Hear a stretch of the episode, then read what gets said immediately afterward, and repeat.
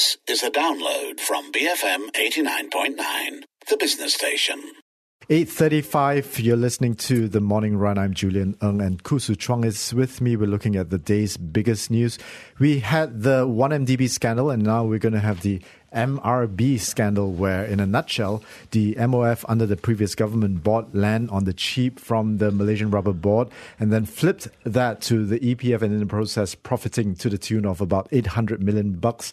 Was the MRB duped? Is this a right hand, left hand transaction? Did EPF buy at a fair price? Does the MOF still have the 800 million ringgit or is it in somebody's pockets? Sounds like an Alfred Hitchcock novel that we can write straight away. That's Malaysia's story isn't it? Um, in answer to one of your questions, um, the Malaysia Rubber Board chairman, Sankara Nair, uh, said the transaction begs the question. So basically, this is his quote, okay, Jules? Okay? Please do. Go ahead. Basically, MRB was ordered to sell. No questions to be asked. Ordered to sell. Okay. Ordered to sell.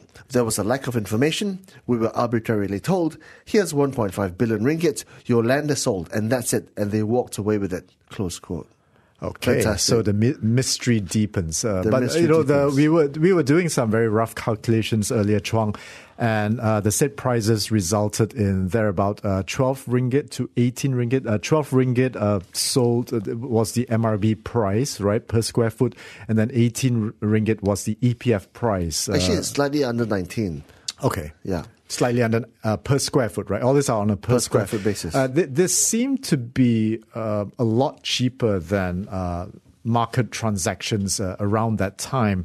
Uh, but you know, of course, it's fair to say that uh, these are notoriously hard data to get. Uh, raw land prices not easy to get, uh, but you know, some some of the prices that we have are a lot more expensive. Chuang. Well, Mammoth Empire bought a 41 acre site and 17 acre site about same period, 2010 2011.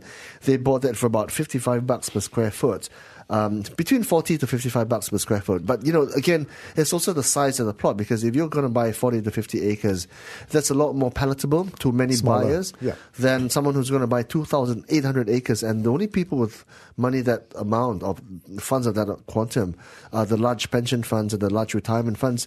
And, um, of course, EPF was very quick to respond by saying that they conducted all their requisite due diligence and corporate governance checks, and uh, it was done at a proper at a proper arm's level, length. Arm, yeah. arm's length.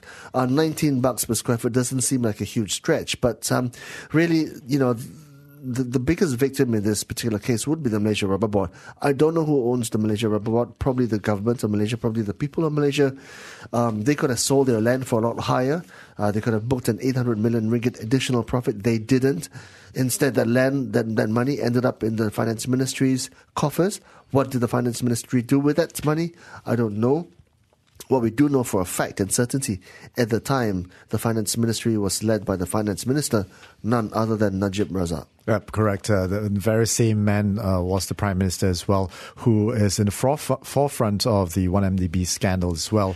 Um, I, I, think that uh, the, I mean, the, the, biggest issue for me is whether there was exactly an 800 million ringgit hole right now in the MOF, and where did that go, right? Because if the um, uh, Malaysian Rubber Board is under the Malaysian government as well, and the MOF is under the Malaysian government, uh, then uh, that is a left hand to right hand transactions. Then it's just bickering among siblings, right? It's just like that.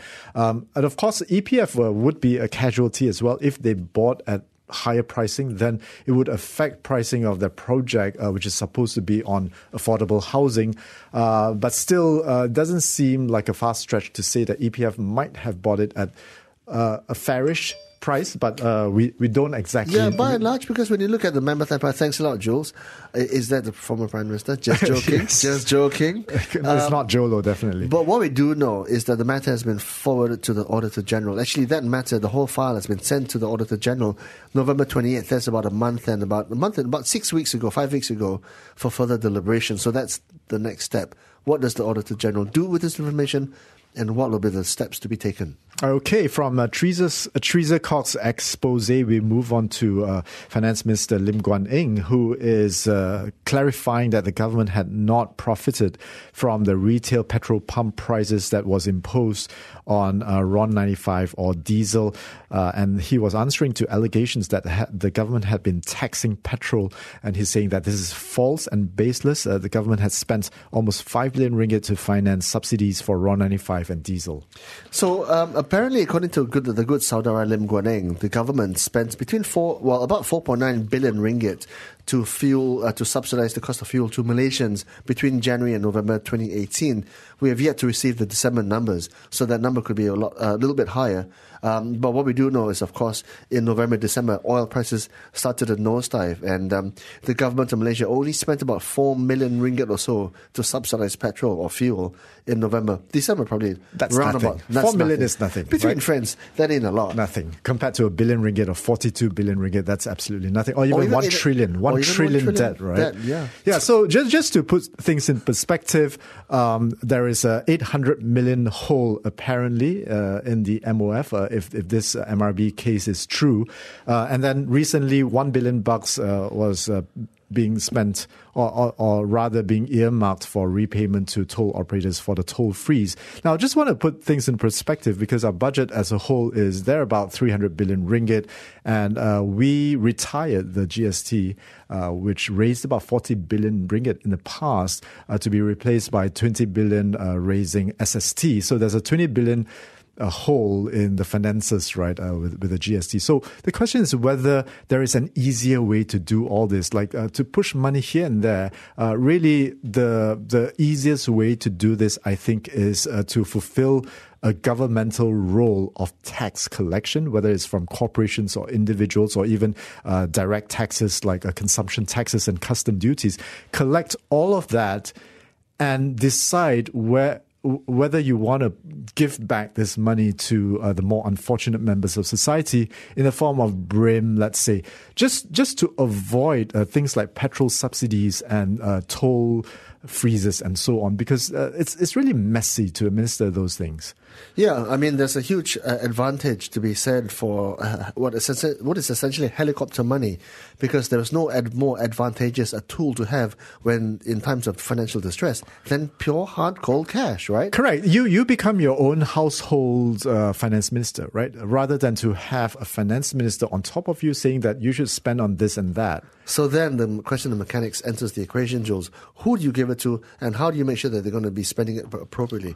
That is why there's certain cards like the MyKasih, which only give you uh, a certain credit per month, and that's only given to the women of the family, right? For example, because typically, by and large, if you give it to the man, he'll be spending it on cigarettes and Not, alcohol. or not whatever. necessarily. Not. I mean, that's, I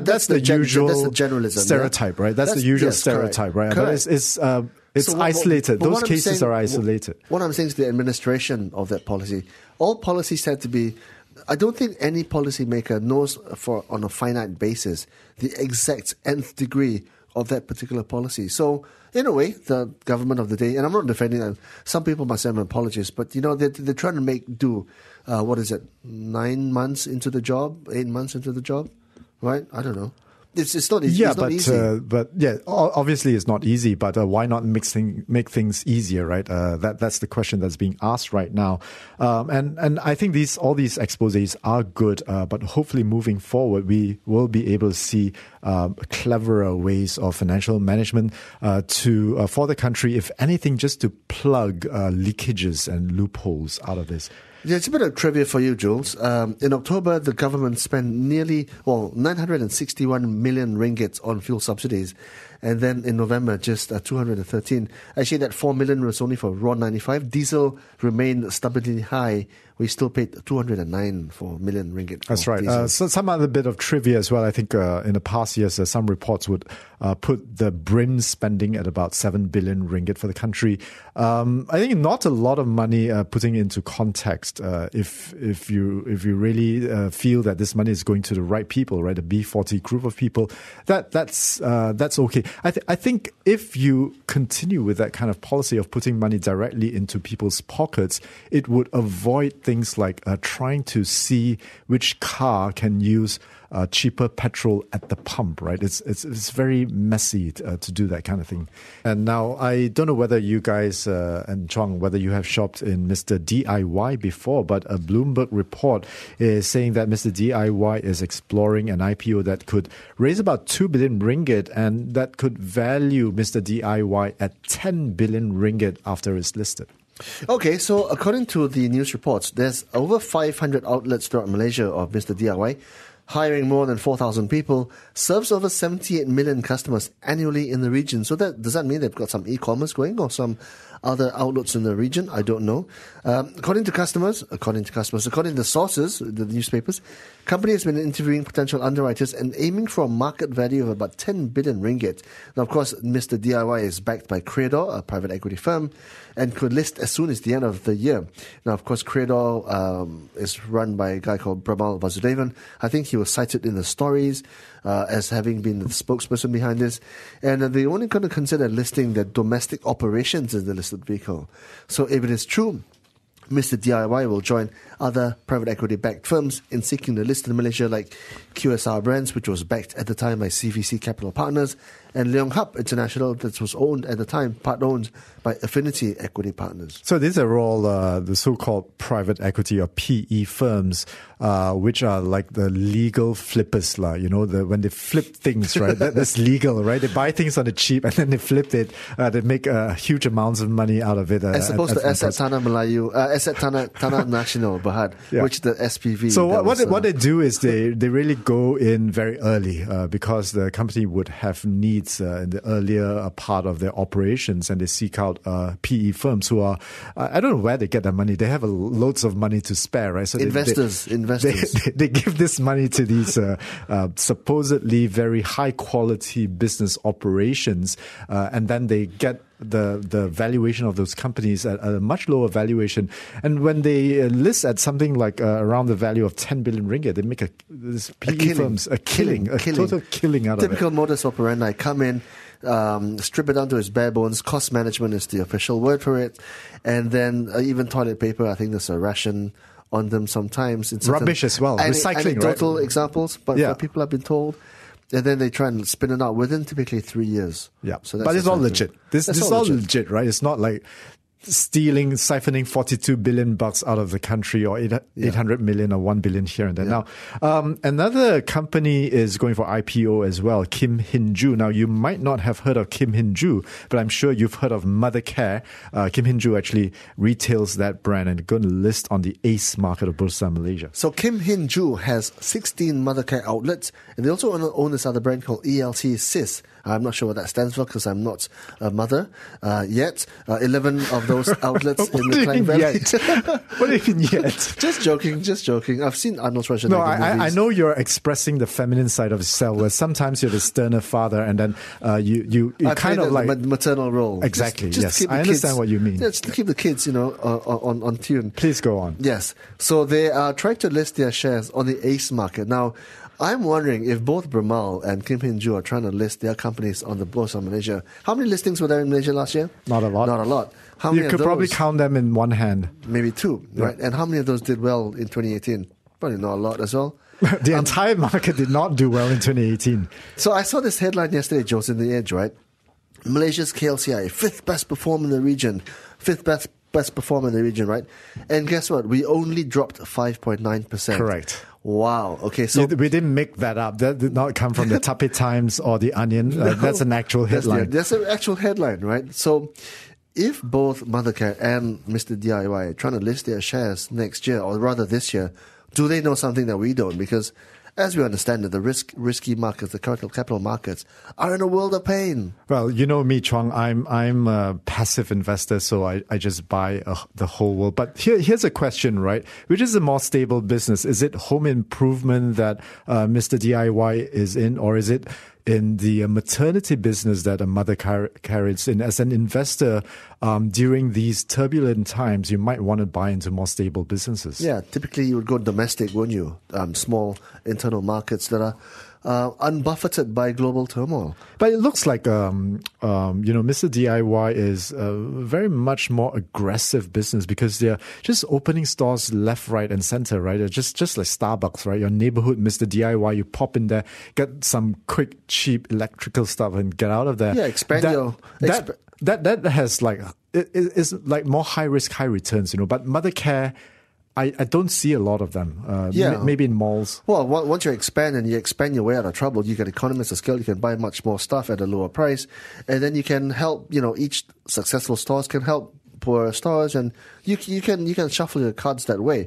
I'll tell you what is um, not uh, a domestic business though. Apple, right? Apple. Everybody's had- favorite subject. everybody's favorite subject. I tell you what, Apple, right, on a year to date basis, they've really dropped something like about, um, what is that, 9.9%. They've lost incredible amounts of market value. And I'll tell you who'll be crying into his Coca Cola. Warren Buffett, okay, because Warren Buffett, after Vanguard and BlackRock, is the third biggest owner of Apple stock. And he's basically, he's lost about $36 billion of um, Berkshire asset value. Which is nothing. Which is nothing for him, of course. Um, but um, it's crazy. It's crazy. And he's he was famously on record as saying that he would love to buy more Apple stock if it went down. I wonder whether Mr. Buffett is buying Maybe now. he's making his moves now. Um, Maybe. And, and uh, WB is a very long term investor. He's just like the house. He buys and holds like forever, right? So, um, you know, this, this is a nod to all those people who encourage you to become like Warren Buffett. Actually, it's not so easy because simply because you just don't have a hundred billion bucks to become the house and buying and own anything. You can't really invest like Warren Buffett. And just to note as well, I think over the last 10 years, Warren Buffett has actually underperformed the market because he's underweighted on tech. And tech is where the action has been over the last 10 years. And, and now maybe he, he will come back to the forefront uh, with market, market beating returns again. Well, I tell you what, um, Warren Buffett doesn't know a lot about tech. He's actually made, you know, he's made several missteps along the way. He famously bought into IBM, which then tanked, and then now he's bought into Apple, which is not tanked, but it's it's come off a long way. It used to be the most valuable stock in the world, one point one trillion dollars in market cap. Right now, 1.1 trillion? One point one trillion dollars, yes. And then now Apple is basically valued at six hundred and seventy-five billion. Wow. Fourth most valuable. Microsoft is the most valuable. Yep, and I, I'm sure the Apple woes also is going to affect, as they have uh, some of the Malaysian-related stocks uh, in the uh, tech ecosystem. Inari Amertron, Globetronics, uh, KESM Industry, Vitrox. Uh, this has all been dragged down under Bursa Malaysia. Maybe Warren Buffett uh, can take a look at these stocks as well. Help out the local sector a bit. Yeah, and Inari, we'll be talking about that at 9 o'clock, but basically Inari do a lot of testing and assembly. Uh, they do a lot of RF um, ID chips um, for Apple, and their stock on a year-to-date basis, which is basically essentially one day, uh, Inari is down 15.3% on the year-to-date basis. Incredible amounts of market value lost as well. So, uh, Chuang, you also noted that earlier on, uh, Microsoft has overtaken Apple, right, as uh, more valuable than Apple. $753 billion is uh, Microsoft's market value. But they're also down 4.1% on a year to date basis. I think the tech stocks are basically leading a lot of the crumbling that's been happening on the share markets. Yeah, that's right. Um, we'll, we'll be back with uh, more news and we'll be looking into uh, what's happening at Bursa Malaysia shortly after the 9 a.m. news. So stay tuned. BFM 89.9. Thank you for listening to this podcast. To find more great interviews, go to bfm.my or find us on iTunes. BFM 89.9, the business station.